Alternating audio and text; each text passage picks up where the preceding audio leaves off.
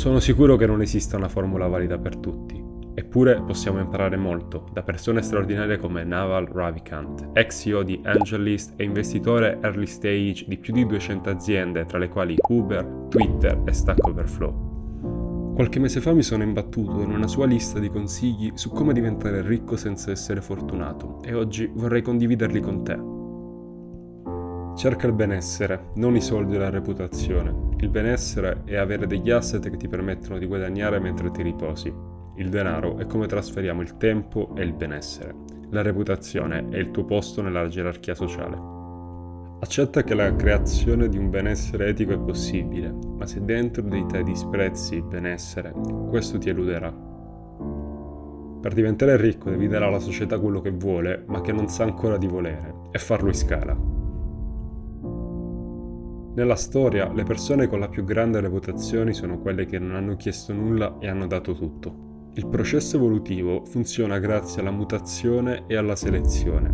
L'innovazione funziona grazie agli errori e ai tentativi. I liberi mercati grazie all'imprenditoria e al rischio.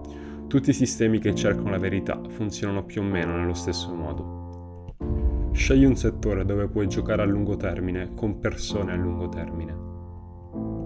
Grazie a internet oggi il numero di carriere percorribili è incredibilmente aumentato, molte persone ancora non l'hanno capito. Circondati di persone intelligenti, piene di energia e di integrità. Non avere niente a che fare con persone ciniche e pessimiste. Le loro credenze si autoavvereranno.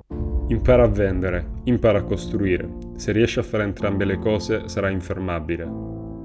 Armati di conoscenze specifiche, quelle che nessuno può insegnare. In questo modo nessuno potrà mai sostituirti. Le conoscenze specifiche si trovano seguendo quella che è la tua genuina curiosità e passione, non quello che è più di tendenza al momento. Questo tipo di conoscenza è spesso o molto tecnica o creativa, non può essere delegata o automatizzata.